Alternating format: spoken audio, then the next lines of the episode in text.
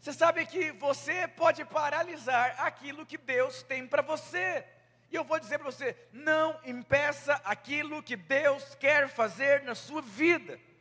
Há mais ou menos dois anos atrás, eu dei um treinamento lá na Casa Verde, de três dias durante a semana, sobre como viver em tempos de crise, em tempos de mudança, e foram lá uns 200 irmãos, segunda, terça e quarta, e algo aconteceu na vida de algumas pessoas com um potencial incrível. Algumas pessoas perceberam que elas mesmas estavam travando, paralisando aquilo que o Senhor queria fazer na vida delas. Isso foi um grande mover de Deus, porque muitos começaram a empreender, crescer, desfrutar de coisas que não estavam desfrutando. O que significa? Você pode impedir aquilo que Deus tem para você. Diga assim: Jesus que me livre. E aí, eu quero compartilhar com você sobre esse princípio aqui, não o impeças. Diga assim, não o impeças. E eu quero falar sobre como eu consigo crescer em tempos de crise. Será que é possível crescer em tempos de crise? Será que é possível eu prosperar em tempos de crise? Será que é possível eu prevalecer em tempos de crise? Será que é possível edificar alguma coisa em tempos de crise? Será que é possível ganhar dinheiro em tempos de crise? Será que é possível vender mais em tempos de crise? Será que é possível desfrutar do melhor de Deus em tempos de crise? Pergunta para o seu irmão se isso é possível. E aí, quando a gente começa a olhar para os nossos dias, não é novidade para ninguém que o mundo está em crise. Ou é novidade para alguém? Eu lembro há mais ou menos 15 anos atrás como que eu vivia, eu tenho 38. Eu lembro que é, uma droga, é, a tecnologia era uma coisa assim, muito limitada. Hoje as coisas têm se desenvolvido muito. Você percebe uma crise política, você percebe uma crise econômica, uma crise sanitária, uma crise de princípios, uma crise familiar, crise no casamento, uma coisa assim assustadora. Irmãos, o índice de divórcio na sociedade tem crescido mais que o Covid-19. E aí você percebe, para onde você olha, você só vê crise. Mas qual que é a grande questão? Deus nos chamou. E Deus, presta atenção, você é um cidadão do céu e você deveria viver exatamente segundo a sua pátria, que é o céu. E quando você vive de acordo com a vontade de Deus, você pode passar por qualquer tipo de crise e mesmo assim você vai prosperar. E sabe que nós precisamos de crise para que nós possamos avaliar aquilo que nós estamos fazendo. Diga para o seu irmão, como que andam as suas crises? E aí você vê que as crises têm prejudicado as famílias. As crises têm prejudicado os caras. Por quê? É só você ver o resultado. Você vê é, o desemprego, você vê a falência. Irmãos, exatamente quando começou a pandemia, seis meses depois, foi feito um estudo. De cada dez empresas, seis iria à falência por não estar preparada para viver tempos de crise, que é uma pandemia. E isso aconteceu. E aí você vê que a crise tem destruído famílias, a crise tem afetado a sociedade, a crise tem destruído tudo e todos. Mas eu quero compartilhar com você, segundo a palavra de Deus, que você pode sim prosperar em tempos de crise. Diga assim: não o impeças. E aí você vê é, quantos cargos de influência que não tem pessoas aptas. Você vê quantas, quanta carência em tantas áreas da sociedade você vê famílias carentes de liderança, você vê tanta, tantas esferas da sociedade sem influência, porque a crise tem impedido as pessoas de crescer e de avançar. Diga para o seu irmão, a crise tem feito o que com você?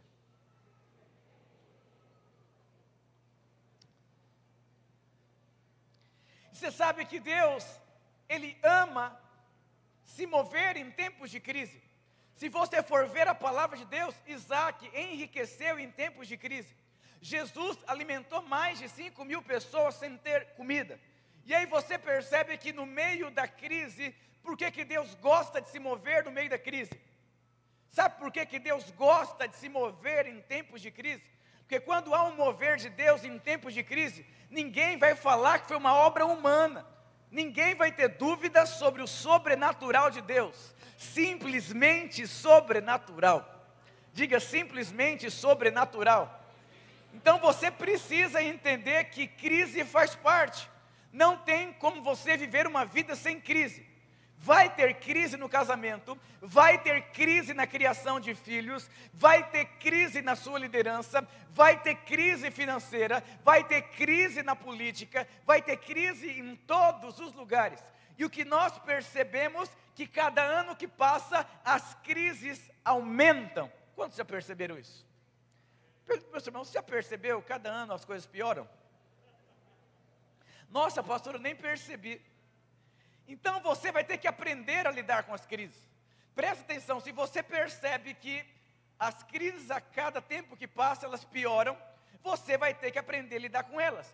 Eu tenho um livro que eu já mandei publicar três vezes e três vezes se esgotou, que chama assim Resposta às Crises. Eu perdi as contas de tantos milhares de livros que foram vendidos desse tema. Eu só tenho mais um, eu só tenho um livro desse na minha sala lá escondido. É o livro que as pessoas mais procuram, porque elas estão desesperadas, porque elas não sabem o que fazem com as suas crises. E a crise destrói a sua vida. A crise destrói o. O que, que leva um casamento a acabar? É uma crise em qual o casal não soube lidar. O que, que leva um empreendimento a falir? É uma crise em qual o empreendedor não soube lidar. O que leva alguém a desistir das coisas? É uma crise em qual a pessoa não soube lidar. Então você precisa ser um especialista em lidar com crise. Diga para o seu irmão, Põe isso como alvo aí, ó.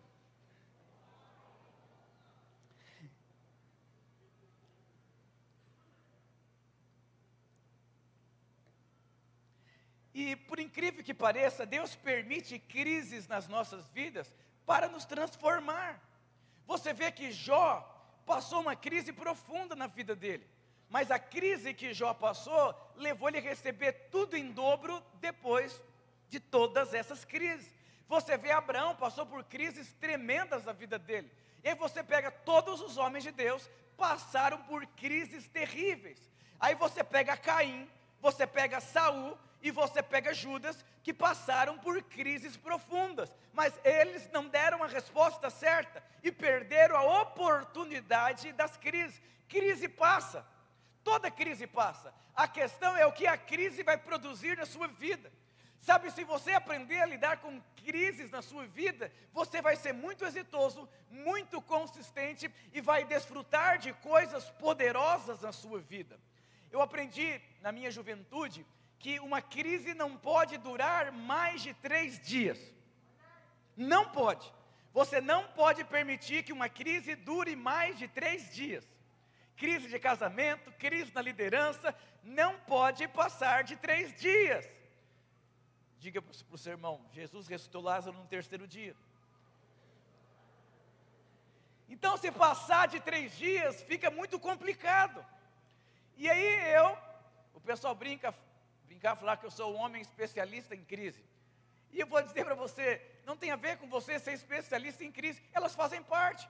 Uns vivem como crise não existisse. Não, isso não existe. Isso vai passar. Eu vou dizer uma coisa para você. A Bíblia diz: não deixe o sol se pôr sobre a sua ira. O que significa que você vai ficar irado, nervoso, irritado com o marido, irritado com o filho, irritado com os irmãos, irritado com o presidente. Vai ficar. Mas a Bíblia também diz assim: cuidado para que essa crise, essa ira, não deixe o sol se pôr sobre ela. O que significa? Você é, tampa o, o, Você coloca a poeira embaixo do tapete e vive como aquela poeira não existisse. Deus fala para você não fazer isso. Não deixe o sol se pôr sobre a sua ira. Diga para o seu irmão: tem alguma área da sua vida aí escondida, assim, embaixo do tapete, conflito?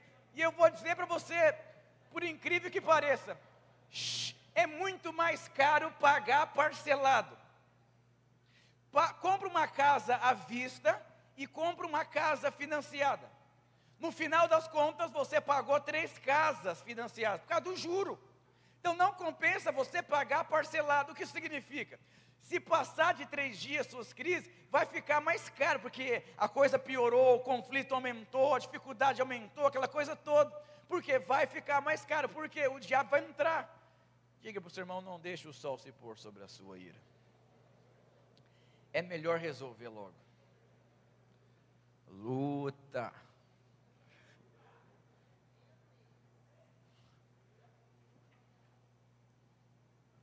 Então, a nossa fé, o nosso caráter, precisa passar por crise para aperfeiçoar. Nós precisamos passar por lutas, por crises, para quê? Deus não é mau, Ele precisa te aperfeiçoar. Eu lembro uma vez o meu filho, ele estava no, no, carrinho, e aí chegou uma criança da igreja, tinha uns, uns seis anos de idade, disse assim: É, Davi, aproveita bem a sua vida, sua vida é muito fácil. Uma criança de seis anos, eu, Davi, tenho que ir para a escola. Você não sabe o que é isso, mas é muito ruim. Então você percebe que crise de seis anos de idade. Então não existe idade para ter crise. Não existe idade para ter crise. Você pode ter entrado nesse culto feliz. Talvez você vá embora em crise por cada palavra, não sei. Talvez você chega para o serviço motivado e de repente você é demitido. Você chegou feliz e está saindo em crise. Talvez você falou com a sua esposa, ela entendeu outra coisa e entrou uma crise no casamento. Então não tem hora nem horário para você passar por crise. Esteja sempre preparado para crise. Olha esse mês de janeiro, está chovendo, 19 graus, e quem comprou um resort, e quem foi passear e pagou caro um hotel e chegou lá, luta. Então, não tem nada que você possa fazer um irmão meu em Cristo, ele falou: Nossa, eu nunca viajei com a minha família inteira e eu juntei dinheiro durante cinco anos e eu vou levar minha família esse ano em nome de. Foi juntando, juntando. Uma semana num resort aqui do interior, uma semana de chuva naquele lugar. Ele falou: Não acredito. Não tem. Falei: Desfruta da chuva. Aprenda a viver uma vida cristã feliz.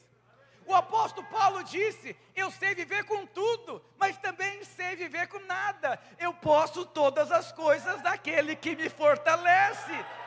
E o que significa? Você vai passar por todas as estações na sua vida. A questão é o que você vai fazer em cada estação. Aí você casou, era maravilhoso. Aí teve o primeiro filho, entrou uma crise, segundo filho, entrou outra crise. E aí você percebe quantas pessoas perderam alegria por conta de crise. No começo do casamento era só mel, agora é só ferro. Mas por quê? Apareceu uma série de situações no casamento que você não soube lidar. No começo da sua cela você era feliz, mas você começou a lidar com situações difíceis. E você perdeu a alegria me perguntaram esses dias, pastor, segundo essa palavra que nós recebemos sobre aceleração, me dê um conselho. Eu falei, eu vou dar um conselho para você. Aprenda a comer com fome. Como assim, pastor? Presta atenção. Tem gente que come por obrigação. O que significa aprenda a comer com fome? Vá liderar com fome. Oferte com fome venha para o culto com fome, seja casado com fome, é, crie os seus filhos com fome. Pastor, o que isso significa? Aprenda a viver com alegria. Eu vou dizer uma coisa: alegria produz aceleração. Por quê?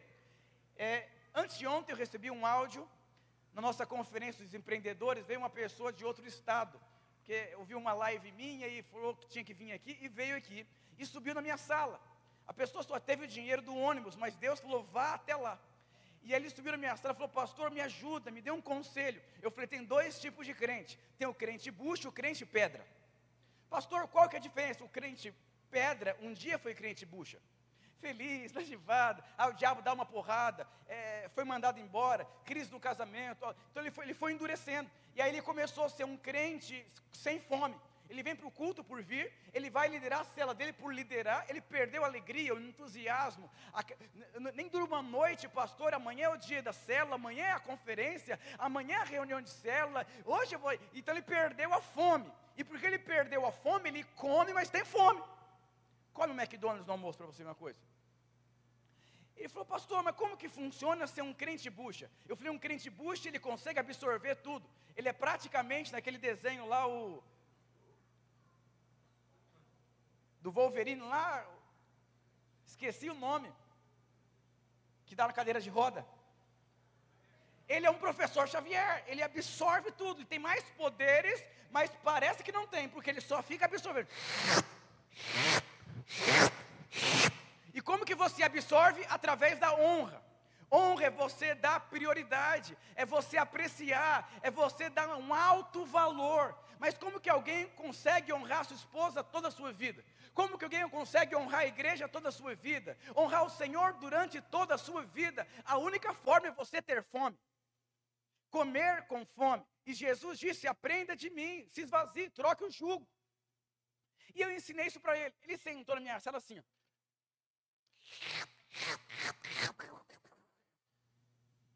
E aí eu percebi que algo entrou dentro dele. Ele entendeu que é ser crente bucha. Ele me mandou mensagem essa semana. Falou, pastor, eu estou prosperando muito, eu estou crescendo muito, e ser crente bucha mudou minha vida, eu tive revelação disso na minha vida. Eu sou crente há muitos anos na igreja videira, me tornei o crente pedra, ia por ir, liderava por liderar, porque eu não precisava mais de Deus, não tinha toda aquela alegria. Os irmãos se lembram do irmão do filho pródigo? Ele era filho de um pai por ser, não tinha alegria em ser filho dele. Ele não tinha alegria em acordar de manhã para trabalhar. Ele não tinha fome pela vida. Por que, que alguém abandona as coisas? Porque perdeu a fome.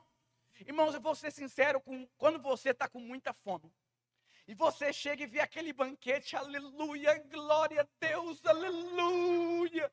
Mas quando você já está saciado e você chega, você, ah, eu já, já comi, eu estou satisfeito. Muitas pessoas perderam a fome. E porque você perdeu a fome, você não come mais. Você não é aberto como você era. Você não é tão ensinável como você era. Você não é tão sensível como você era. Você perdeu a alegria, o entusiasmo, o prazer pelas coisas de Deus. E Deus não consegue mais saciar você. E já que Deus não consegue saciar você porque você não tem fome, você vive uma vida sem favor de Deus. E esse irmão falou, pastor, em breve eu vou recompensar o Senhor pelo conselho que você me deu. Você não tem ideia o que está acontecendo com a minha vida. A minha célula começou a crescer, as pessoas começaram a ser transformadas, a minha mulher mudou completamente dentro de casa, os meus filhos mudaram, tudo mudou. Eu falei, nada mudou. A única coisa que mudou foi o seu olhar. Tudo sempre foi assim mas porque você vivia sem fome, você olhava para tudo e tinha um sentimento de saciedade. Nada está satisfeito, nada está bom. Tem um vídeo engraçado que eu assisti uma vez, um homem com muita crise com a sua mulher, não sabia, a mulher em crise com seu marido. O marido era um pedreiro e trabalhava muito bem, ganhava muito dinheiro, mas não dava nada para a mulher. E aí, uma crise muito profunda, muito profunda. E essa mulher fez de tudo, conversou, orou, fez de tudo. Mas o cara não mudava de vida. E aí ela procurou um padre para pedir uma ajuda. O padre falou: a melhor coisa que você faz é matar o seu marido. O que, que é isso, padre? Nunca passou pela minha cabeça. Ele falou assim: Mas do jeito que você está falando do seu marido, ele não presta, ele é uma pessoa muito ruim, ele é uma pessoa assim terrível, uma coisa assim complicada demais. Você não vai conseguir conviver com ele o resto da sua vida. É melhor você matar ele. Não, não, não, não, não. Então não quer matar? Então tá bom. Então eu vou te dar um outro conselho. Aqui tem um remédio. E esse remédio vai afetar a vida dele. E aí, mas tem um pequeno problema. Aos poucos ele vai morrer. Ah, então tá bom. Aí comprou o remedinho. E aí, todo dia, colocava na comida. Ele começou a mudar o cara. Começou a mudar, mudar, mudar. Ela começou a ficar, nossa, e agora eu estou matando meu marido. E aí estava acabando o remedinho, e ele mudou de vida, começou a honrar, presentear tudo, aquela coisa toda. E ela falou: Padre, e agora o que eu faço da minha vida? Fica despreocupada, que isso é só um tempero. Eu só queria mostrar para você que o problema da história era você, não seu marido. Era uma mulher, querido, que não tinha fome pelo casamento. Quando você não tem fome, tudo está ruim ao seu lado. Já tentou conversar com uma pessoa cheia de si? Ela não ouve. Você já tentou aconselhar alguém que não quer um conselho? Já tentou evangelizar quem não quer ser evangelizado? É uma pessoa que está cheia de si. E quando você está cheio de si, nada entra em você. Você é o crente pedra. Diga para o seu irmão: é bucho ou é pedra aí?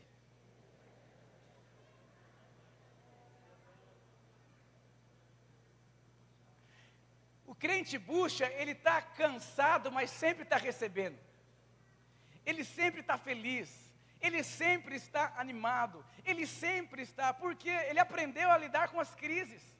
Agora o crente pedra, ele não sabe lidar com crise. A crise piora a vida dele. Você sabe que a crise, ela tem o poder de piorar a sua vida ou de melhorar a sua vida. Diga para o seu irmão, o que, que a crise tem produzido na sua vida?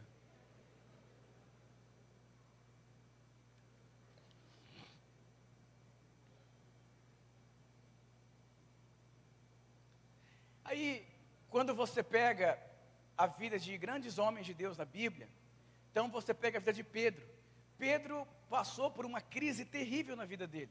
Pastor, qual foi a crise que Pedro passou na vida? Diga assim, crise de frustração. Ele frustrou com ele. Ele nunca imaginou que iria negar Jesus, mas isso aconteceu. Eu vou dizer, e Judas? Judas também passou por uma crise, mas Judas não se apropriou do perdão de Deus. Pedro creu na graça de Deus. Você precisa hoje passar uma borracha. A Bíblia diz: esquecendo-me das coisas que para trás ficam, eu prossigo para o alvo, para as coisas que estão diante de mim. Eu vou dizer: Deus não olha mais o seu passado para definir o seu futuro. Você precisa reprogramar a forma que você pensa. Deus é um Deus bom, perfeito em tudo que faz.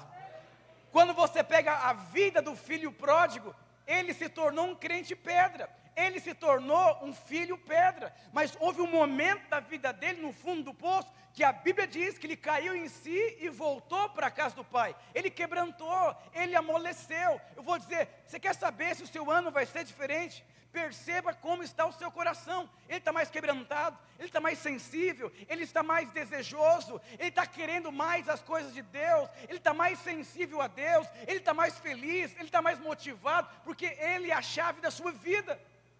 Sabe quantos neurônios tem o seu coração? Mais de 40 mil neurônios. O que isso significa? O seu coração é tão inteligente como o seu cérebro. E a Bíblia diz: aonde estiver o seu coração, ali estará a sua vida. Provérbios dizem: tudo o que se deve guardar, guarde o seu coração, porque dele procedem todas as saídas da vida. Você sabe, nesse momento, muitas pessoas estão nos hospitais internadas, com doenças. Mas eu vou dizer: o seu coração nunca vai levar você para UTI de um hospital, mas ela vai levar você para UTI espiritual. Uma morte espiritual, por quê? o seu coração perdeu a alegria, perdeu a inspiração. Diga para o seu irmão: não o impeças. Deus me chamou para ir para cá. A crise estava fazendo assim, ó. E eu, eu mudei a minha rota e fui exatamente para o lugar que Deus me chamou para ser. Eu fui focar o potencial da minha vida. A crise me ajudou mas a crise atrapalhou ele. Então eu vou dizer, a crise, ela vem para todo mundo. A questão é como você enxerga a crise. É como você responde diante das crises. Você sabe que a crise vem para todo mundo. A questão é o que você vai fazer com a crise. Então, se há dois anos atrás, de cada dez empresas, seis faliram por não ter uma estrutura digital, olha o que está acontecendo novamente, é só você olhar. E o que, que eles fizeram com a falência? O que, que eles aprenderam com a falência? E quem não faliu, o que fez durante a pandemia? É uma resposta.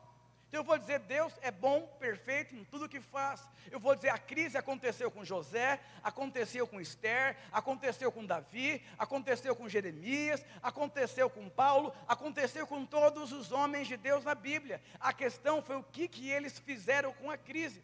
Talvez hoje você está passando uma crise no seu casamento. Todo mundo passa por crises no casamento. A questão é o que você vai fazer com crise no seu casamento. Eu lembro quando eu me casei, algumas semanas eu casado, e fomos para um sítio. E aí, muitas mulheres com criança pequena. E minha esposa falou assim: amor, eu quero ser mamãe. E aí já veio uma crise, eu falei, não estou preparado para isso. Eu comecei a pensar na fralda. Eu falei, mas eu não quero ser papai. Ela começou a chorar e virou as costas. Eu falei, eu não falei nada demais. Mas o que? Era uma crise. Porque é uma situação que eu não sei lidar. Eu vou dizer uma coisa. Quando você não sabe lidar com alguma coisa, você pode piorar a situação. Então você precisa entender que crise faz parte. Pessoas desistiram de família, desistiram do ministério, de porque não soube lidar com uma crise. Às vezes a crise é você procurar alguém para você falar algumas verdades, abrir o seu coração, mas você não consegue, o seu orgulho não deixa. A Bíblia diz que o orgulho antecede a pobreza. Então o orgulho vai levar você somente para ser uma pessoa pobre no casamento, pobre em tudo. Deus chamou você para aprender com Jesus, que é humilde e manso. Isso é o que? Quebrantamento, transformação. Então o que? São respostas que Deus vai requerer de você. Lembra uma vez um jovem entrou no meu carro e falou, pastor, é normal as crises. Que tipo de crise? Falei, é normal esse tipo de crise nos primeiros meses de casado. Mas essas crises não são normais depois de dois, três, quatro anos de casado. Eu falei, então toma cuidado, porque você está nos primeiros meses do seu casamento. Vai estudar, vai buscar Deus, vai fazer o curso de casais, vai se conectar, vai, porque se essas crises continuarem, você vai se manter casado, mas vai ser um casamento pedra. Não vai ser um casamento com fome. Aleluia. Diga aleluia. Então são crises. Eu lembro quando eu comecei a andar com o pastor Alexandre, o pastor Alexandre trabalhava na Unilever. O trabalho dele era bater meta de venda. E eu, na minha adolescência, eu fui para um seminário para ser treinado para ser pastor. E ele era alguém de meta, e eu era alguém sensível a Deus, quebrantado, que dependia de Deus, que vivia pela fé. Ele não, era completamente diferente. E aí, a igreja Lapa multiplicou e eu fui andar com ele. No primeiro discipulado, ele me deu um choque assim, que minha cabeça girou assim completamente. Eu falei, meu Deus, e veio uma crise profunda. E eu não sabia como lidar com aquilo. O que, que eu fiz? Eu fui para Deus. Fui pedir ajuda do pastor Will, pastor, não sei lidar com essa situação, como que eu faço, como que eu lido, como que eu respondo. Eu vou dizer, sabe o que significa crise? Crise é aquilo que não funciona mais.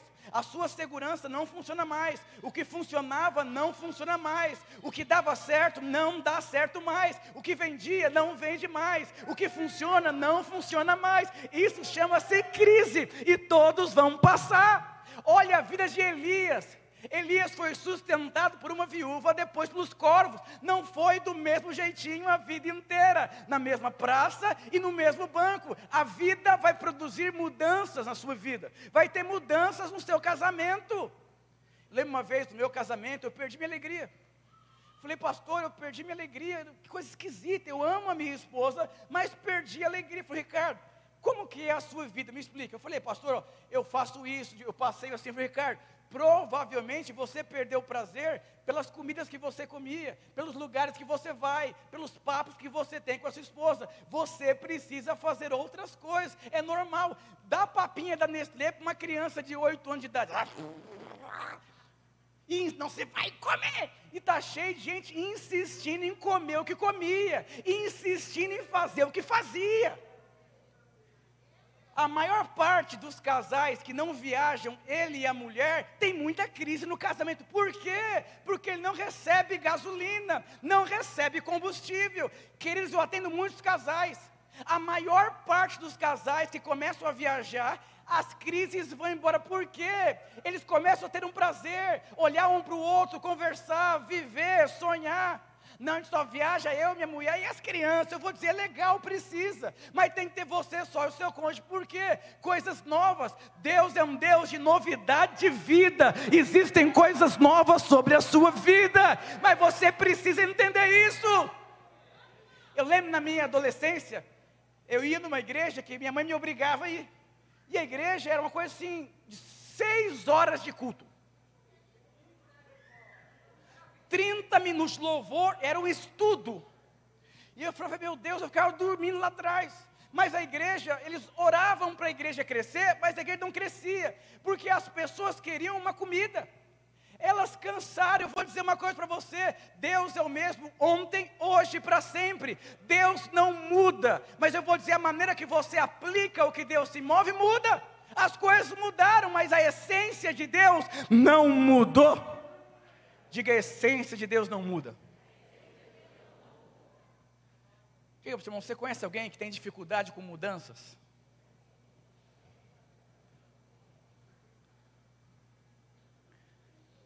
Diga aleluia. Diga glória a Deus.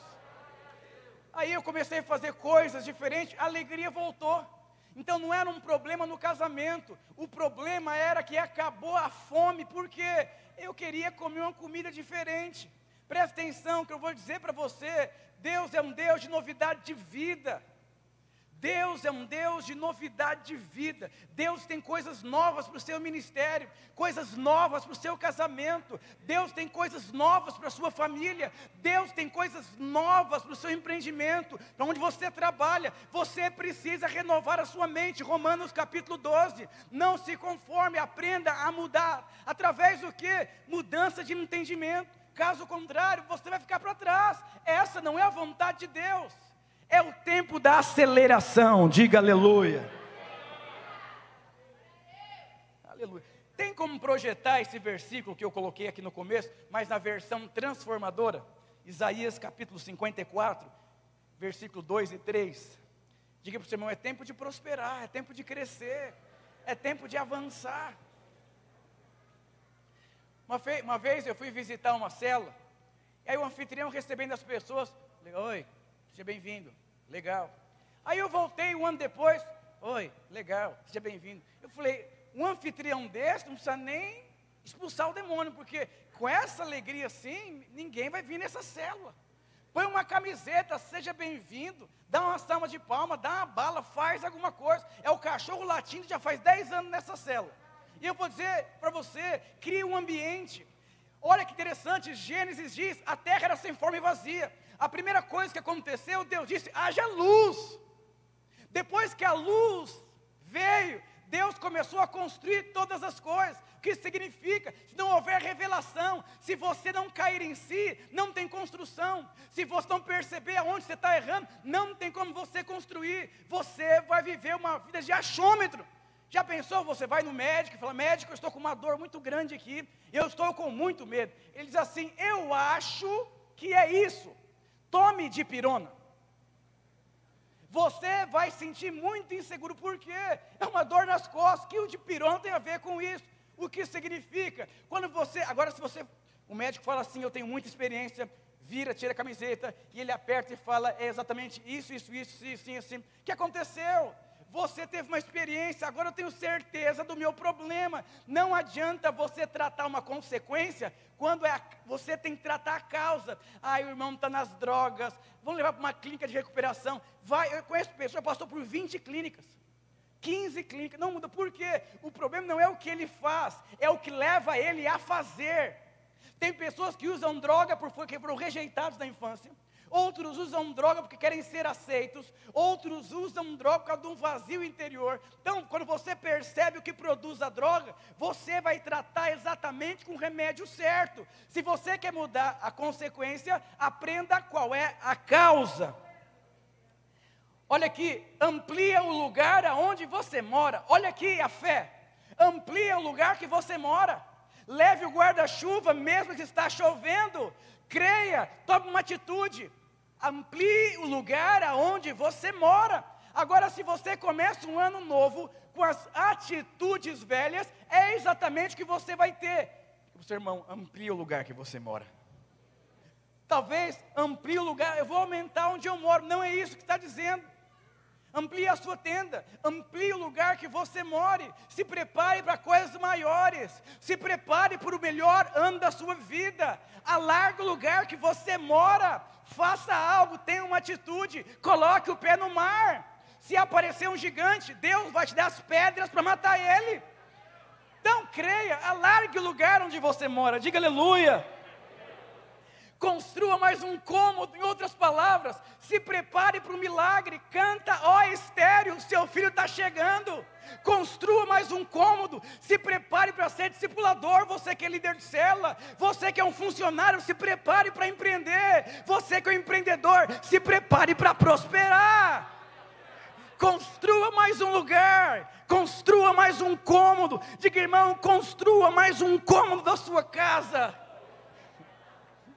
aumente a sua casa e não economize nisso, não economize. Seja alguém abundante segundo aquilo que Deus disse para você. Não coloque Deus numa caixinha de fósforo. Não coloque Deus em uma caixinha de fósforo. Olha o que a Bíblia está dizendo: não economize. Não economize. Creia. Se Deus falou, Ele vai cumprir. Aleluia.